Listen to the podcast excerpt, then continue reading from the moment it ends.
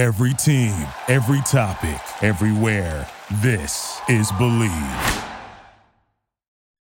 Before we get going, I want to take a moment to tell you about some exciting news for high school sports fans across the country. SB Live Sports has launched a free iPhone and Android app featuring the latest high school sports news, scores, videos, polls, photos, podcasts, player rankings, and much more. With the SB Live Sports app, it is now even easier to follow your favorite team. With real time scores and news alerts, as well as video highlights, podcasts, photo galleries, rankings, game coverage, and much more, the app delivers all the content you want in one convenient place. The SB Live Sports app features exclusive content from on the ground reporters across the country, and it's the number one source for Washington high school sports fans. With coverage from reporters Todd Milles and Andy Bueller, me, Dan Dickau, SB Live's recruiting expert, this SB Live Sports app is available at no charge in the Apple App Store and Google Play Store. Download it today. The ISO with Dan Dickau and SB Live Sports, brought to you by the Bleav Podcast Network, the number one podcast network for professionals. Here's Dickau from the deep corner for three. Uh-oh. Uh-oh. It's on now. Downtown Dan connects. Every morning when I'm working out, I'm listening to your podcast. Keep up the great work. Well, I mean, I've seen Dan Dickau hit some big shots in the NCAA tournament.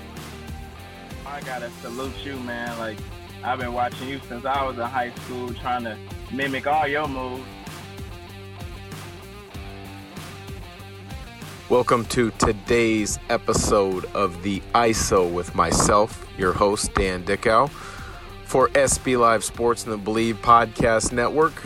Usually, we've got a conversation with an expert in the field of sports. Today, for our release, thought we'd do something different. Uh, a number of times uh, when I am doing broadcasts and talking with coaches, or I'm at youth basketball events. Um, I'm asked a number of different questions about the game of basketball, uh, be it memories, experiences, be it uh, thoughts on situations in a game or the differences between different levels. And so today's episode, I thought I would take three or four questions that I'm routinely asked and kind of break it down and, and give it a little bit of uh, my experiences or my memories or my thoughts on the particular question. So here we go.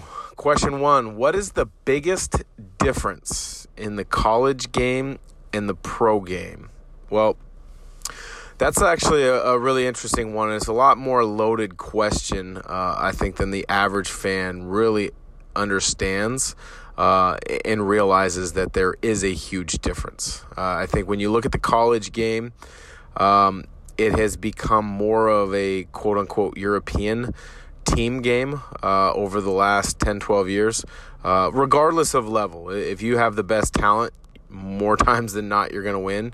If you've got great coaching, if you've got uh, kind of a great culture of playing hard and playing together, uh, you you can kind of cover up a lot of the potential talent uh, gaps that there may be. Um, but at the end of the day, uh, talent is going to win a lot of games. But when you look at the college game, you know I, I think many times uh, the game uh, kind of is really kind of focused in a little bit more so on the defensive end uh, as far as um, you know, gearing to stop the opponent. And uh, there'll be many times where you'll watch certain college coaches and certain teams.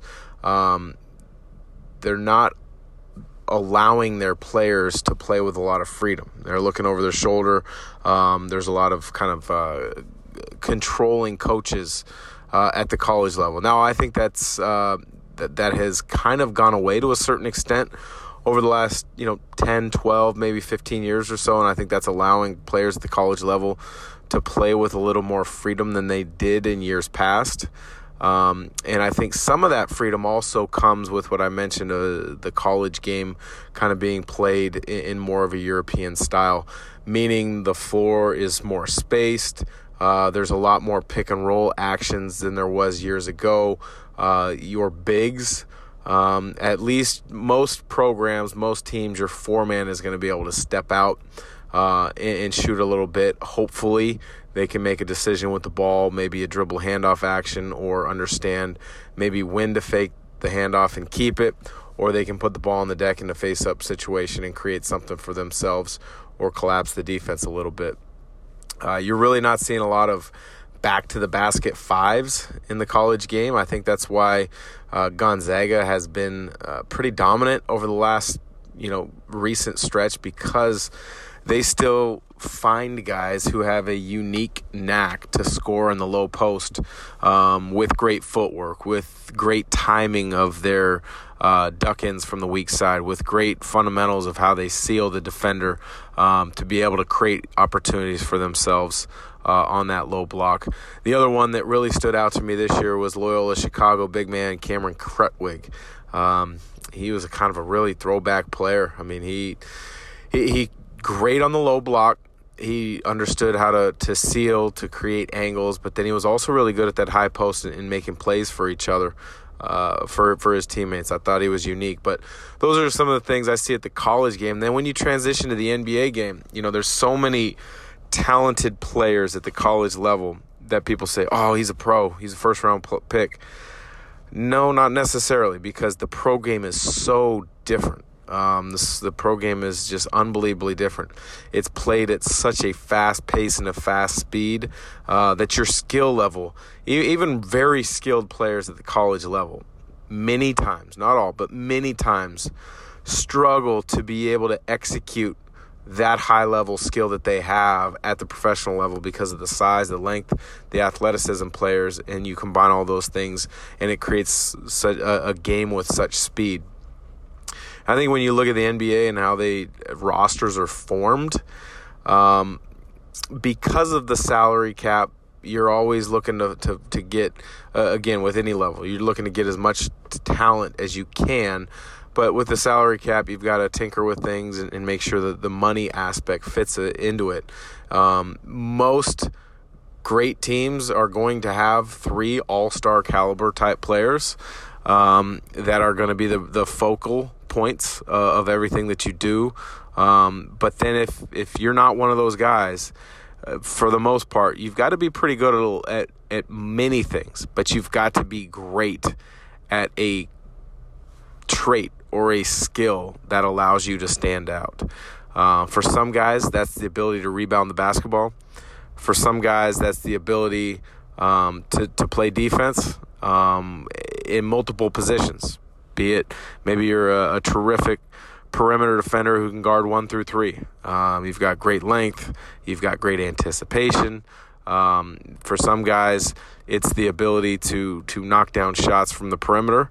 Um, and you, you look at you look at a guy like Duncan Robinson. Nobody was thinking he was uh, when he was in high school that he was going to be a Division One player. He started at a Division three school uh, in in Massachusetts. Um, and then he transferred to, to Michigan. And even then, when he was at Michigan, um, you know, he showed flashes of being a tremendous shooter, somebody that, you know, was a great player, but. Um, you know, the average fan wouldn't have said, hey, you know what? This guy is going to be a great pro. And not only is he going to be a great pro, but he's going to be a pro that's going to have an impact on, on, a really good team in Miami that goes to NBA Finals.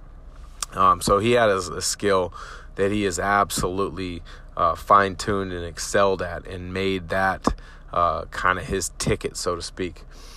Um, so those are a couple things that are, are really different uh, about the NBA game versus the college game. You know, one thing that I would like to see college to the NBA game uh, to create a little bit more similarities between the two, and and I definitely think there still needs to be and and there will always be uh, a difference between the two in styles of play to a certain extent, um, as well as kind of just the the overall feel of the game. Um, college is always going to be more of a of a team type oriented um, game, in my opinion, as opposed to the pros, where you know the the superstars carry the game, uh, the superstars carry an organization. But the similarities that I would like to see trend over and become similar are I'd like college at some point to get to a 24 second shot clock. I would like it to be consistent. Uh, college to the NBA. Now, I don't think that's ever going to happen, but I'd like to see that happen. Um, you know, with the one thing that will kind of impact that though is because college players from top of the ro- roster bottom of the roster aren't as skilled as NBA players. Um, I don't think you would see as crisp a game um, as what you see now uh, because there's going to be a lot more rush possessions. If you watch a college basketball game, um, you know, anytime that shot clock gets under about eight, uh, it's kind of a freak out zone. you know, they quickly throw the ball back to maybe their best player um, and try to get into a pick and roll in some form or fashion, or they just kind of get hurried and, and guys get flustered and take a bad shot. Where if you see that many times in the NBA, you know, you got eight seconds on the shot clock, you still got time to get into one or two more actions um, before you get a good shot up. You'll see ball swing, ball swing, uh, dribble attack, kick to an open shooter um, in that last eight seconds of the clock. So there's a lot, uh, there, there's a big difference there. Um, I would like to see the uh, the in in the college game. I would like to see if you call a timeout, you can advance the ball into the front court. Yeah, you might take away you know a couple um, you know, very memorable plays like Bryce Drew had for Valparaiso in the mid 90s, uh, where you throw a three quarter court baseball pass and have an action catch and shoot. Um, but those are so far, few and far in between. Um, I think if you were to allow in advance of the ball, you'd really see the creativity of some of these college coaches um, in, in the, the, the sets that they would draw up um, off of sideline out of bounds plays uh, to end the game and give them give their team maybe a more uh, realistic shot to win a game, especially you know after maybe coming up with a great defensive stop, giving a team a, a legit chance to tie or win the game. Have you ever had a pair of sunglasses that you've lost and become frustrated you lost them, that were scratched or just quite frankly didn't fit very well? Well, look no more. Kaenon sunglasses are the best. I repeat, the best. You will not be disappointed in Kaenon sunglasses. They are made exclusively with polarized lenses for optimal clarity. They're made to be clearer, lighter, and stronger. They're also Italian handcrafted frames that are impossible to scratch. So you add the lenses and the frames to create a powerful sunglass combo. Use the exclusive code KaenonCast15 at kaenon.com to receive 15% off your first pair. That's K A E N O N C A S T 1 5. Kaenon, clearly better. So those those are a couple things that that I see the difference in the two. Um, you know, a couple things when when I'm kind of looking at the landscape of of basketball, uh, youth basketball now in particular, in AAU as well as uh, high school basketball. You know, it's been uh, quite some time since since I played AAU basketball, but I've been around it in, in coaching teams. I've been around it in in running some tournaments. Uh, I follow it very closely. Um, you know, it's so very funny to me because I think the best high school coaches and the best AAU coaches have a strong understanding of what the other can and should and needs to provide for that prospective student athlete um, because they they are different, but they both provide a ton of value and opportunity for the players. But I think AAU in, in high school coaches um, need to work together as as best as possible um, to provide a platform and an opportunity um, for a student athlete to, to be seen or put them in a position where maybe they have a chance to play at the next level in college, whether it's NAIA, Division three, Division two, Division one, whatever it may be. Um, I, I, think the best coaches in each of those realms um, understand the value that each uh, side brings to the table for kids. In saying that, you know, I love the fact, I love the states that have a shot clock uh, in high school. Uh, the ones that don't, I really wish they would get with the times.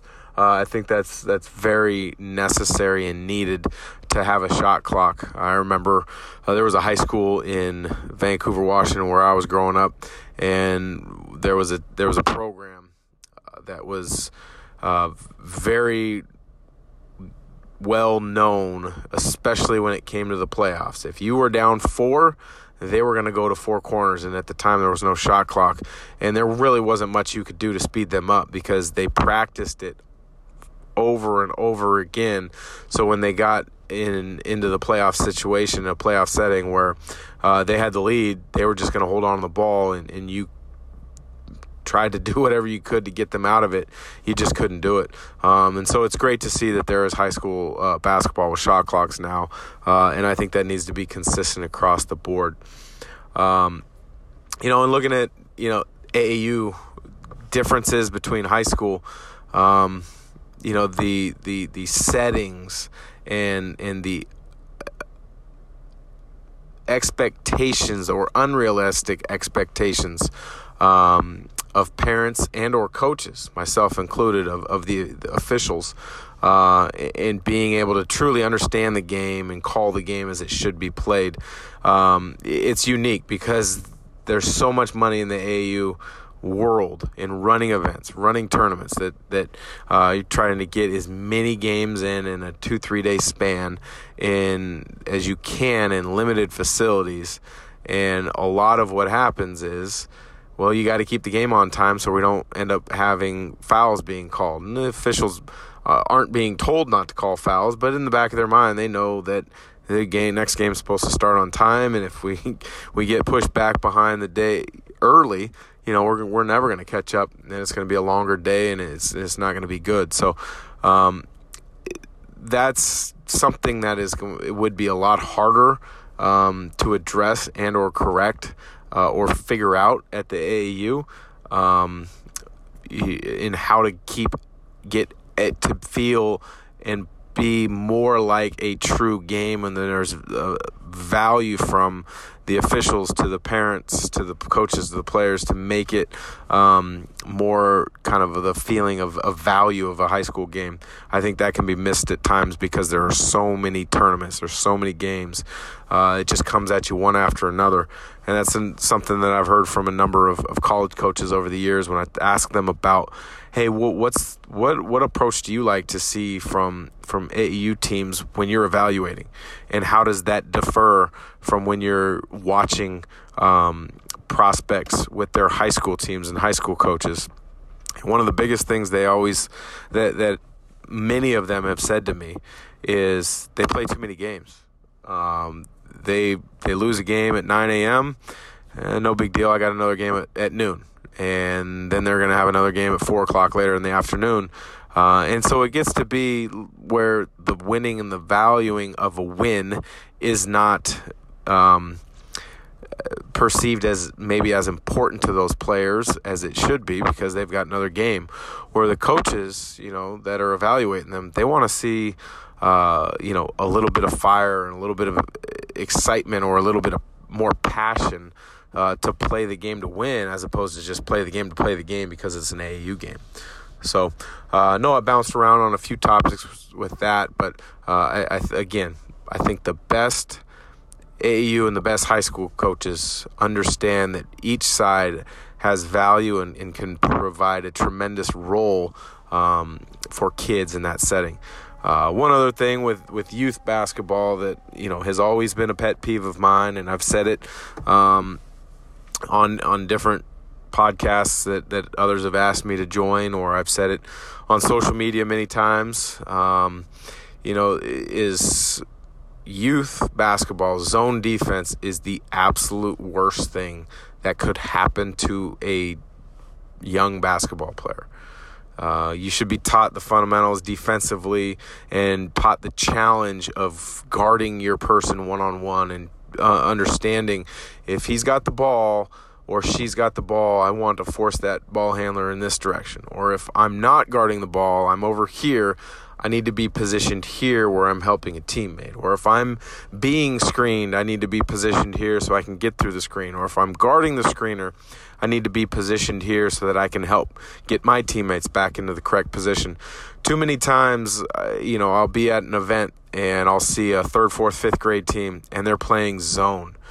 And it just frustrates the living heck out of me because I, I, I feel so bad for these kids because they're being taught that a win at the age of third or fourth or fifth grade and getting a trophy at the end of the tournament uh, is more important uh, than learning how to play the right way. And the right way uh, at a young age is is is being taught the fundamentals. And defensively, it's the fundamentals of guarding your man. Once you get to high school, all bets are off. Um, 15, 16, 17, 18 years old Yes, your high school coach should have the ability to implement any defense that he wants or she wants, being man to man, being a zone, a trapping defense, whatever it may be. But if you're not taught the fundamentals of s- solid man to man defense, nothing that you're going to be tried to be held accountable to execute defensively will be easy later on in your career. It just won't you can you can it's so unbelievably difficult to go from playing zone defense to man. It's so much easier to go from man to zone if you know the principles of man defense, how to be in help side, how to rotate, uh, how to guard screens, how to get through screens, uh, guarding screeners, etc. That's a big, big pet peeve of mine that just frustrates, frustrates the heck out of me to no end, which you could probably tell. The other thing at the youth level that I think is so unbelievably important um, you know, there's lots of different offensive videos out there that you can find or, or diagrams and notebooks, and, and there's a lot of really good stuff. Um, you know, but at the end of the day, for young kids in a basketball practice and in a setting where they are in a individual skill workout or in a team skill workout, the end of the day, it comes down to dribbling, passing, shooting, and footwork. That's it. Because if you can't dribble it, pass it, you can't run any offense. If you don't have footwork, you're going to get called for travel, or you should get tr- called for travel on every single possession. If you can't shoot it, how are you going to score? It, it's it sounds so unbelievably simple, and it really is. Dribbling, passing, shooting, footwork. Those four things should be included in every single youth basketball practice and youth basketball skill workout. And unfortunately, uh, it's not. And I think the, the the coaches that understand that they're giving their kids a huge advantage and a leg up. If you were just say you have two hours each week, one hour practice on a Monday, one hour practice on a, on a Wednesday, for example. If you spent 90 of those 120 minutes just working on those four things dribbling, passing, shooting, and footwork. Your players will improve rapidly. And it won't matter what offense that you're trying to implement if you haven't worked on those four other things because they'll never be able to execute it uh, without turning it over uh, or or without you know giving it such an advantage to the opponent that that they'll never have a chance to win. Those are a couple things that have really kind of jumped out at me um, you know, philosophy wise or just thought process wise that I've been asked. Um, you know, I've always, I've also been asked, you know, what are some of my favorite memories uh, or best players that I've played against um, during my career. Uh, there, there's a couple of them. I mean, I go back to, you know, when I'm, if I were to talk high school basketball, both regular season and or, you know, summer leagues in, in AAU. Um, couple of things that guys that would jump out just right away. Um, Quincy Wilder from from Decatur High School, um, just outside of the Tacoma area, was unbelievably good. Um, played against, um, you know, a lot of really good players at Nike All American Camp when I when I was about to be a senior in high school. Um, you know, Baron Davis was one. Uh, Ron Artest, who's now Metta World Peace, Elton Brand, um, to, to name a couple back at that camp. At the college level, uh, when I was at the University of Washington, a couple really good players had to go up against. Um, Baron Davis was at UCLA, at Arizona. Jason Terry, Michael Dickerson, Mike Bibby. Those guys were unbelievably difficult to go against. Uh, and then when you get to the pros, those are the ones that, you know, uh, some of the some of the names that just stand out. That when people ask me, "Hey, did you play against them? Did you play against?" Yes, uh, I played it against them. What'd you think? Well, you know, the the first thing is is you know these guys were so unbelievably gifted that it was uh, it was it was a unbelievably fun challenge, a challenge that I had to be prepared for and ready for every single day, and I really had to go after it and attack that challenge. But a couple of guys that really stood out as being incredibly difficult to guard or just a challenge, I guess, would be um, first one would be Tony Parker, uh, unbelievably quick, uh, very good with the ball. He was right hand dominant, but no matter how you read situations, whether you read them in transition or you were kind of uh, picking up what they were doing in different some of their different transition sets or their half court sets. He's gonna get right because he's that good and he's that quick. But he was also so unbelievably smart. He was really patient. He would set you up.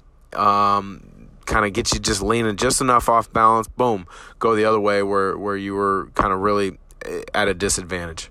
Uh, another one would be Steve Nash. He had so much uh, control of the basketball. He had so much uh, confidence with the basketball in his hands. He had so much freedom when he had the basketball in his hands.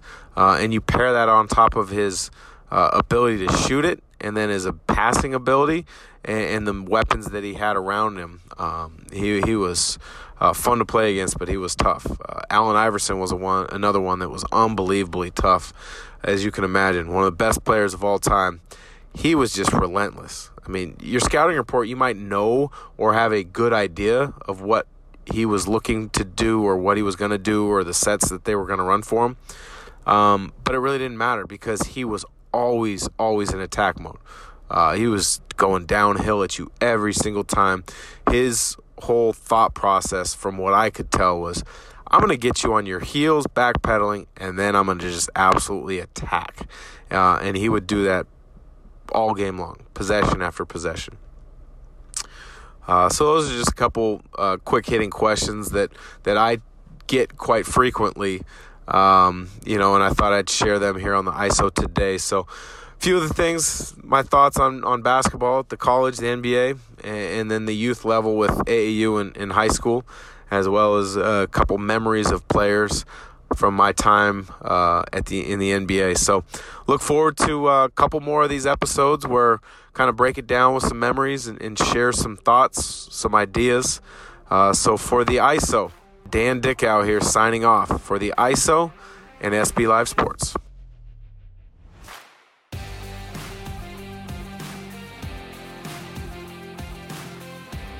The ISO with Dan Dickau and SB Live Sports, brought to you by the Bleav Podcast Network, the number one podcast network for professionals.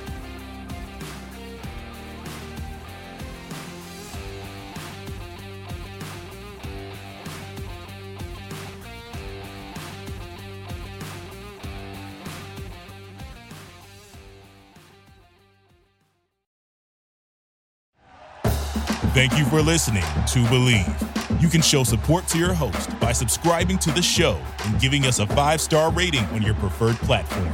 Check us out at Bleav.com and search for B L E A V on YouTube.